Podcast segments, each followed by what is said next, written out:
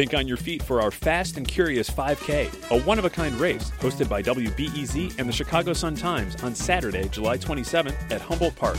More info and early bird registration at wbez.org/events. Dirty cars, crime, buses and trains that are slow to arrive or sometimes don't show up at all. I'm Sasha Ann Simons and this is Reset. Those are a few of the problems CTA riders have pointed out about the city's public transit system in recent years. Officials say the issues are driven in part by staffing shortages and that they're addressing them as quickly as they can. But many riders remain frustrated. WBEZ reporter and editor Natalie Moore recently wrote a column in the Chicago Sun-Times sharing her perspective on the situation as a lifelong transit rider. She says it's time for a reckoning on the problems with public transit in Chicago. So let's check in with her. Natalie, when did you first start writing the CTA? Probably in my mother's belly. that was a long time ago. So you've been, you've been riding for a while. What what lines did you take though once you once you arrived on Earth? well, they weren't called lines back then. That's how long ago it Oh, was. We, there wasn't the color coded system. So Oh, enlighten me. You know, I've only been here two years. So what did we Um, have before I this? think it was just called the Dan Ryan ah. line. So that's where, yeah, where I lived off of. Yeah. So you yeah, you know, there's a there's line?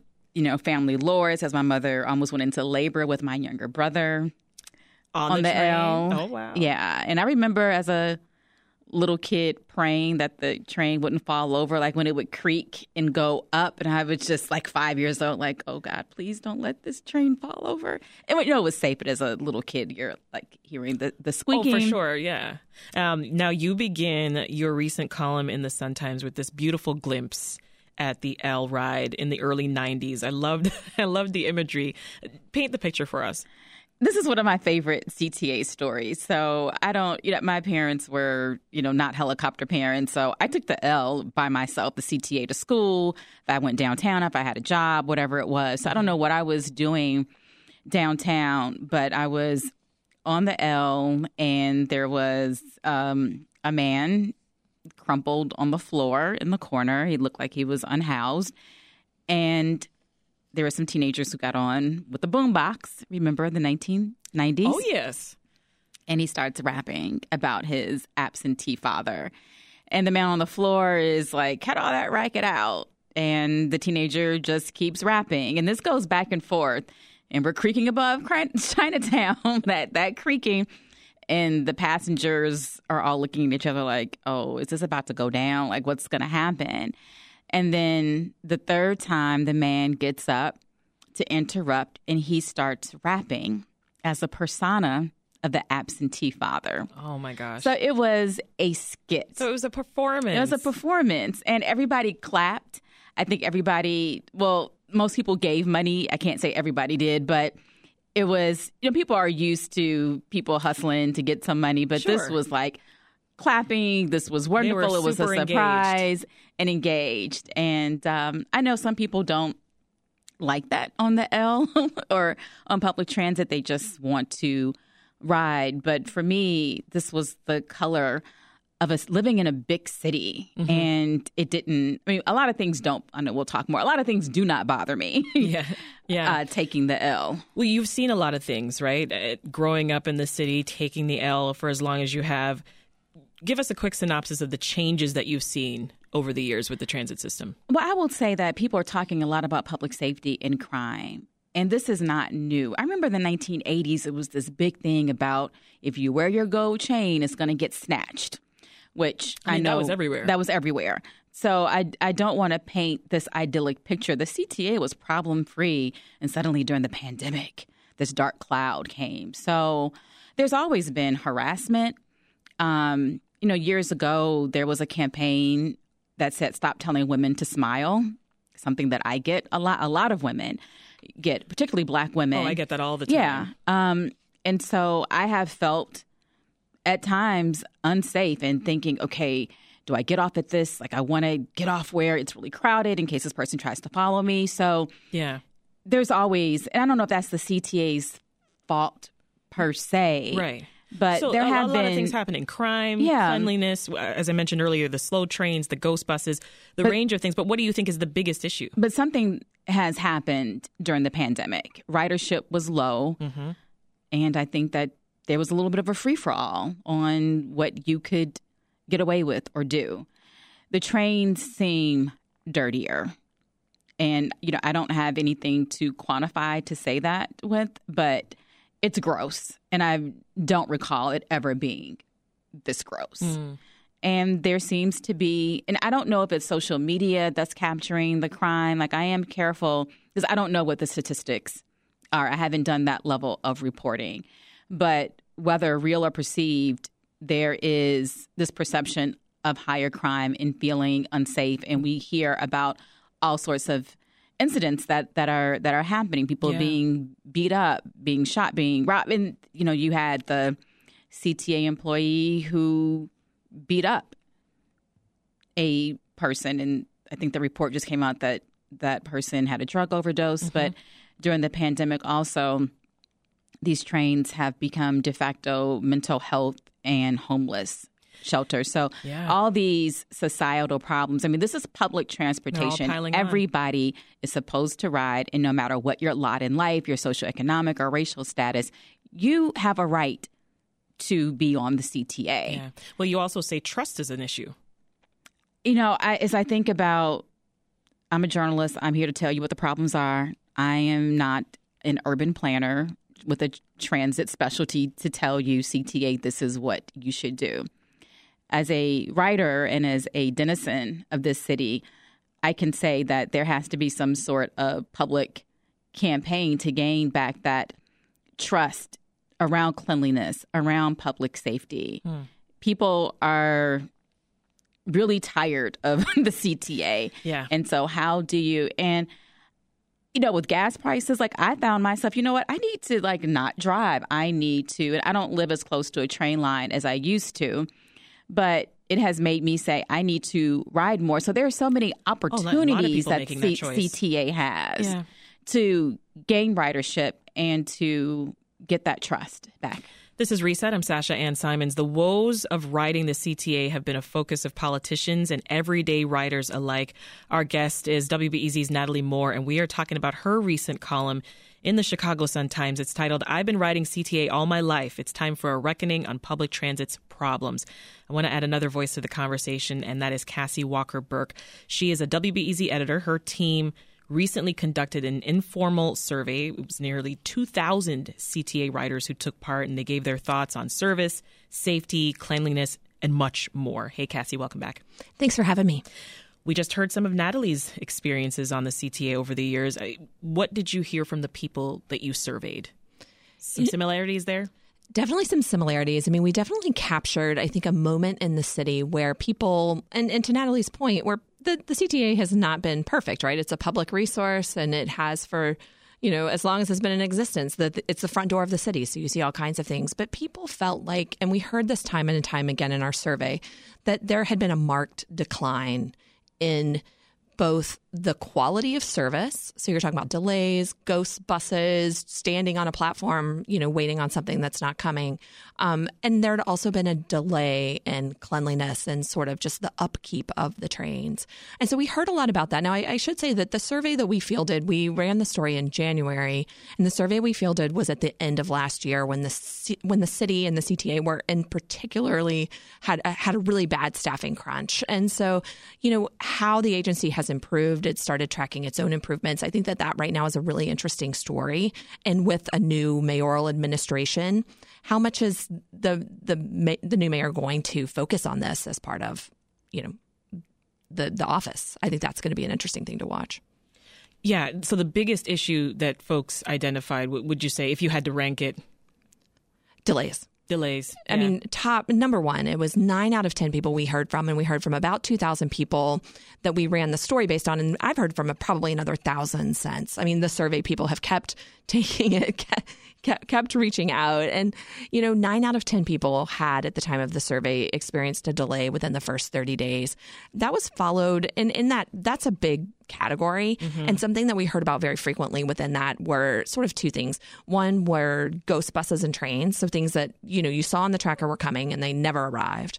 The other thing was just transit tracking questions. Like why does this say this is coming and I'm waiting and I'm waiting and it's not coming?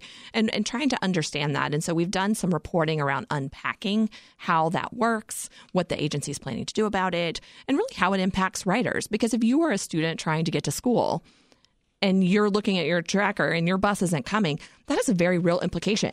Yeah. Or trying to get to work. We heard that from people time and time again. Yeah, no, I um uh, uh, Cassie brings up an, an interesting few points there, Natalie. I mean, how how do unhoused riders who take the CTA how does that affect the perception of safety, right? That's something that we've we've talked about as well. Americans don't like poor people. They don't want to be around them.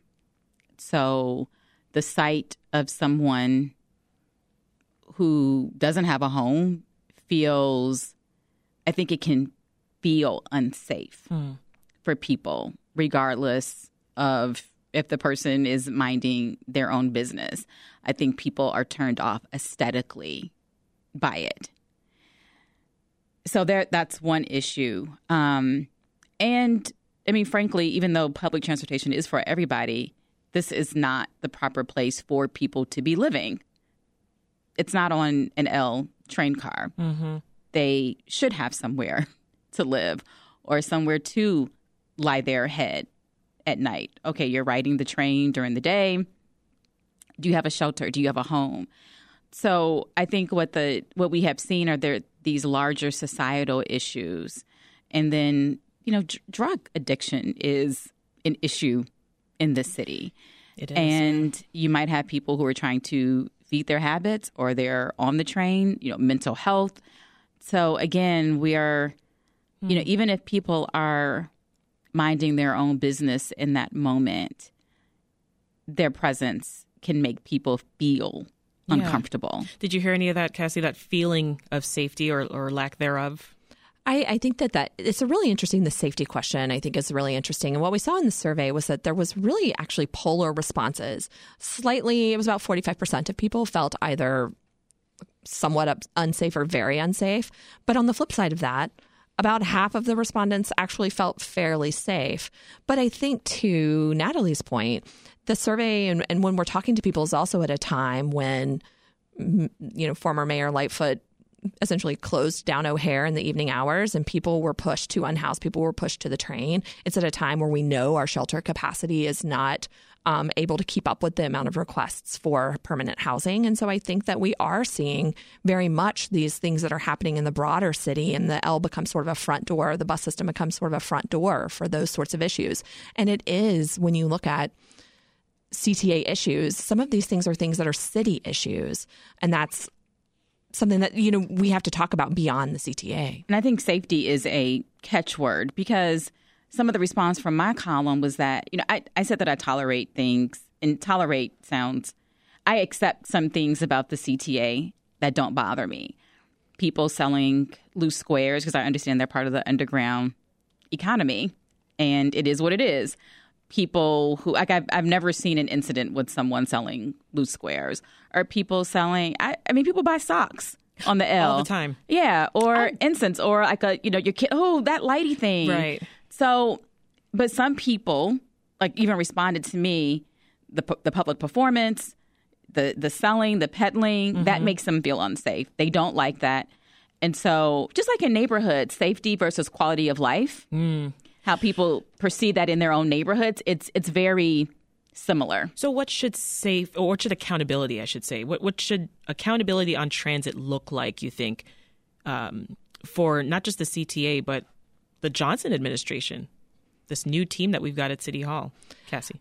I think that's a great question. And and just to add one thing to the safety the safety point, I, I think that's something that we saw in the survey that's happening is is delays, frequent delays, also impacts safety and the perception of feeling safe. If you are finishing your evening shift and you're waiting for a bus alone in the middle of the street and all of a sudden your wait time is doubled from 20 to 40 minutes, that that makes you that can make you feel unsafe. I mean, I think that some of these things are really intertwined And so I think with accountability, something that I have seen and, and, and, heard from people is that there isn't really a great way for riders to connect with the CTA and offer feedback. There is a feedback form. You they will direct you there. You can go fill it out. But actually in the drop down menu, you can't choose cleanliness, you can't choose safety, you just choose customer service matter.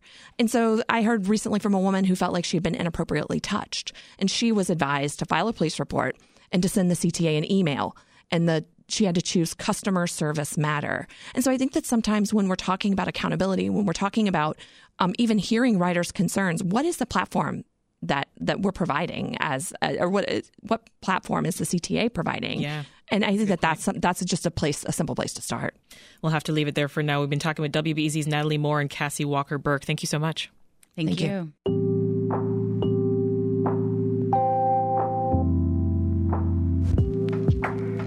Back now with more Reset. I'm your host, Sasha Ann Simons. Hundreds of thousands of people hop on and off of CTA buses and trains every day, and the system is a vital lifeline for Chicagoans. It's also had its share of issues that you've heard about, and maybe you've experienced it yourself crime, dirty cars, ghost buses, trains. The list goes on. So, here to tell us how the CTA is addressing those issues is CTA spokesperson Brian Steele. Welcome back, Brian. Good morning. Thank you for having me. And here with some ideas for how the new Johnson administration can work on public transit is State Rep and former mayoral candidate Kam Buckner. He's the co chair of the Transportation Subcommittee on Mayor Johnson's transition team. Welcome, Representative. Thank you for having me. So I'll start with you, Representative. Tell us about the work that you've been doing on the mayor's transition team. Well, I'm extremely excited about the work that we've done thus far and that we will continue uh, as, as we move along. Uh, the committee has gotten together to talk about ways that we can improve uh, frequency, safety, reliability, and have a real plan uh, to make CTA the best transit system in this country, which I truly believe is possible. We're bringing a bunch of differing voices to the table uh, with one uh, real goal, and that goal is to make um, transit in Chicago the human rights and civil rights issue that it is. I heard um, your earlier guest talking about the intersectionality of public transit, and we truly do believe that uh, it has that intersectional power. And it can also bring Chicago together. Uh, it is going to be an important piece of Chicago's future. During your run for mayor, uh, public transportation and, and, specifically the, the CTA were a big focus of your, your campaign. So, when did you start riding the CTA, and and what has your experience been like over the years? Yes, I've I've been a CTA rider, um, you know, the majority of my life. I'm 38 years old now. I think I probably first started riding at about two or three years old, and started riding by myself at about 10 or 11. Uh, my father used to take me on rides around the city uh, when I got good grades or something good happened in school, or I won a won a uh, basketball or a football game. We would instead of going to the ice cream shop, we would get on the on the on the train, right, or on the bus, and ride around the city. And it's the way that I learned Chicago, how Chicago looked, how Chicago smelled. Um, it's the way I you know learned about Chicagoans, uh, and it really uh, to me is my my reference point uh, about you know how this city operates. Um, you know, I, I think like many other Chicagoans, I've been really disappointed about where we are uh, today. Um, as a city when it comes to mobility, when it comes to transit. But I'm also excited about the opportunities that we have to shift the paradigm. Right, the the pandemic uh, you know, was extremely daunting for all of us. But hopefully, it can be an inflection point for us to move forward and once again create a not just a transit system, but a, a city that has mobility at its heart. Brian, this is a good time to bring you in here because uh, there are so many stories like Representative Buckner's of, of Chicagoans growing up in the system, just navigating public transit over the years. So I'm curious what the CTA sees as its biggest issues and obstacles right now. Well, first, I couldn't agree couldn't agree more uh, with Representative Buckner's comment about public transit having an intersectional power. You know, public transit is more than about getting from point A to B. We tend to think of it as simply as a way to get back and forth. It's about much more than that. It's about equity. It's about investment in neighborhoods. It's about opportunity, et cetera, et cetera. And I think one, uh, I think that was proven extensively during the pandemic when businesses across the country were shutting down, CTA kept running. Not only did we keep running, we were the only transit agency in the country that didn't cut our service because we recognized how essential public transit was to essential workers, to people seeking health care, et cetera, et cetera. So we take that mission very seriously, uh, and we've continued to do so as we've emerged from the pandemic. Um, uh, one thing that I, I, that always strikes me is the the role that public transit plays in in our city, right? Right? It's woven into the fabric of the city. The other thing is, you know, CTA is really a microcosm of what's going on uh, in the society at large, right? right? Um, you know, the, the issues that you see on CTA, unfortunately, are, are some of the issues, unfortunately, we, we see elsewhere. Right. Uh, so I want to focus on some of those issues, Brian, in the interest of time. Let, us first of all start with with safety. From from headlines of, of stabbings at L stops, we're hearing about incidents on trains and on the buses. So, how is the CTA working to, to step up to address those rider concerns? Yeah, we have a long-standing 40-year partnership with the Chicago Police Department. They provide the law enforcement services for the CTA, and then we augment those services with some contracted um, security guards and canine units. Now, I do know that there there is a, a media attention, particular media attention on incidents, uh, but uh, we just got some recent stats from the Chicago Police Department. Uh, violent crime is down 38 percent uh, month to date uh, in the month of April, 12% year to date. So the truth is, the trends are moving downward. You talking about overall crime, or you or on the CTA? on the CTA. This is this is um, solely for CTA crime. Uh, the Chicago Police Department actually has a unit dedicated solely to public transit. It's called the Public Transit uh, uh, public transportation section mm-hmm. and has officers that are on the system 24 7. So the good news is the numbers are moving in the right direction. We are no by no means near done in addressing this. We recognize that there needs to be more done, uh, and, and we're doing that through our partnership with yeah. CPD. So, Representative Buckner, uh, you're hearing you know this from from from Brian here. Uh, I'm curious the recommendations then that the the transition team uh, is is bringing to the new administration so far, the the transportation committee? Yeah, so our, our work is not done yet. Uh, we we began, and obviously with, very, with a very short runway between uh, the election and inauguration, uh, we've got yet more work to do. But but, but I want to say, you know, um, when we look at once again the intersectionality, uh, we have to have a kind of wide, all-encompassing view on how we deal with transit. If you show me a transit system that is not safe, I can show you a city that has a public safety issue. Uh, if you show me a transit system that has a homelessness problem, I can show you a city with a housing housing problem, right? And so um, that has to be a part of all the recommendations that we will mm-hmm. bring to the administration in the next uh, couple of weeks here. Uh, once again, I can't underscore enough, Sasha, and how important transit is, how much of a civil rights and human rights issue it, it is. I remind people all the time that the modern day civil rights movement caught fire from the front of a public bus in Montgomery, Alabama in December of 1955. This this is really a, a tool that drives us, and we have to start treating it like the true service it is and not like a commodity. Brian, remind us the steps that the CTA is taking to uh, address the ghost bus and ghost train situation. Are, are you making progress there? Uh, we are. Uh, we've made great progress thus far, but there's absolutely more work to do. The heart of our issue is our workforce challenges. The public transit industry nationwide has seen an unprecedented workforce shortage, and it's it's a pretty simple equation. If you don't have enough people to run your trains and buses, you're not going to be able to put out the service that you'd like to. And when you don't put out the service you'd like to, our trackers, which are uh, somewhat based on schedule information, aren't as accurate as we'd like them to be. But we've made great progress, and we've been really transparent about that progress. One of the things that President Carter uh, at CTA uh, tasked us with doing with is coming up with a scorecard that shows our performance in a number of different operational areas. We update this monthly, and we mm-hmm. actually recently made it interactive. You can look back at more than a year's worth of performance data. So, a, a couple quick numbers. We are providing 95% of our scheduled bus service and um, just about uh, high 80%, close to 90% of our rail service. Now, those numbers are pretty good, but clearly there's room for improvement. Uh, we've also greatly reduced uh, the big gaps uh, in trains. Uh, during the segment um, prior to this one, there was talk about these long waits for trains. We've really done a great job improving that. One recent example is the uh, O'Hare branch of the Blue Line, where we've seen some significant ridership increases. Okay. The AM Rush, uh, which is one of the highest ridership points, was was previously having some issues with not consistency in the arrival of trains, and sometimes people were waiting 10 minutes plus. I just looked at the uh, previous week's data. The headway, which is the space between arriving trains, last week averaged uh, about five or six minutes, which Okay. is really close to what it was pre-pandemic. So we are making progress, but there's absolutely more work to be done. Yeah. And uh, you know, we look forward to all the recommendations uh, that the mayor and that the uh, transportation committee has for CTA. Uh, we really look forward to that dialogue. Yeah, you, and you talked about the, the staffing shortages there. So, is there a plan to boost hiring? Like, if that's the core of the issue? Not only a plan, but significant progress thus far. This year alone, CTA has hosted five job fairs that have drawn over 1,900 participants interested in becoming uh, bus operators, rail operators, mechanics, etc. Uh, Did you hire any of them? Uh, we have actually. We are halfway through our goal of hiring uh, about 700 bus operators this year. We've hired over 300 thus far. We've got more in the pipeline, and we continue to hire. And as soon as those operators come in and go through the extensive training that they have to complete, then we assign them to the routes that are having the most issues. So system wide on 128 bus routes, riders are seeing improvements in the performance.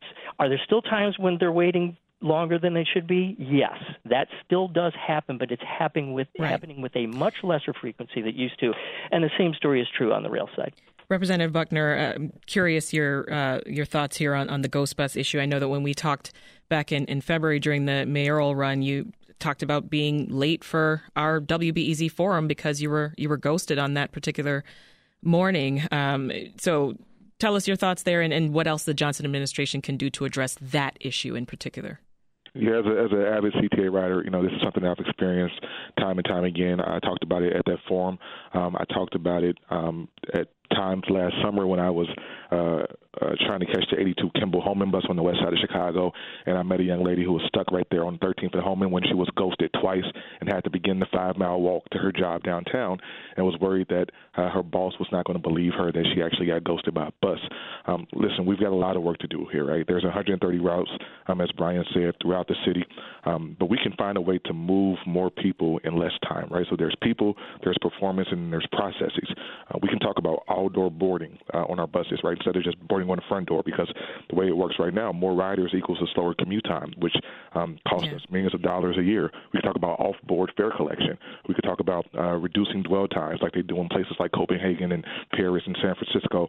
Um, signal timing changes so that we can literally give our buses the green light to go, and we have to have real conversations about bus ras- uh, rapid transit, Yeah. dedicated bus lanes. So we have on on Michigan Avenue. There's a half, well, there's a dozen bus routes: the two, the three, the ten, the 125, the 146, the 151. It's criminal that there isn't a dedicated bus lane there to move these move these folks up and down our main corridors. And so this has to be the forward-leaning, progressive uh, things that we do to move this system forward. Yeah. And Brian, so many other things I could uh, address with you here. We didn't even get to talk with you specifically about the cleanliness issue, but you know, many folks listening now, they want to know solutions to these issues, right? And the steps to get there. So, in the minute I have left, eh, as we move forward, what should people expect accountability to look like from the CTA?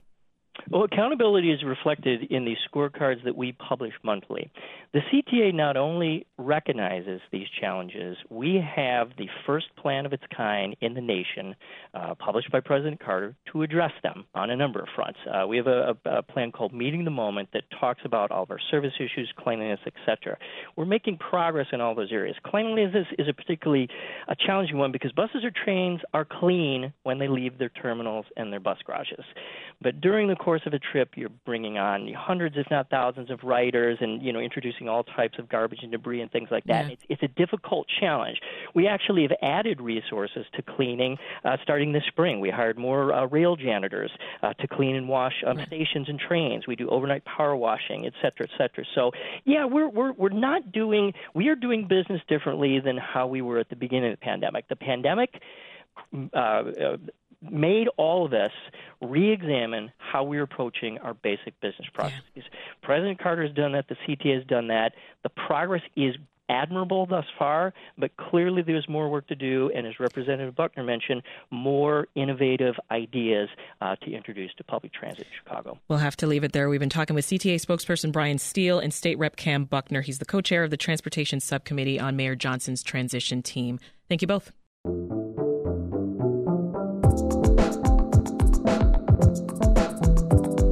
This episode of Reset was produced by Michael Liptrot, and it was edited by Andrew Merriweather and Dan Tucker.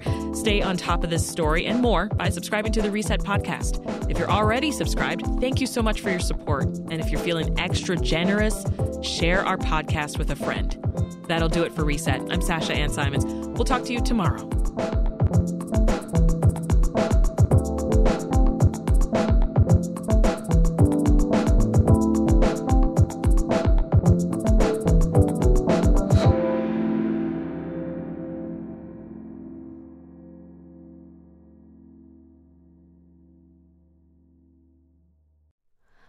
Hi, it's Terry Gross, the host of Fresh Air.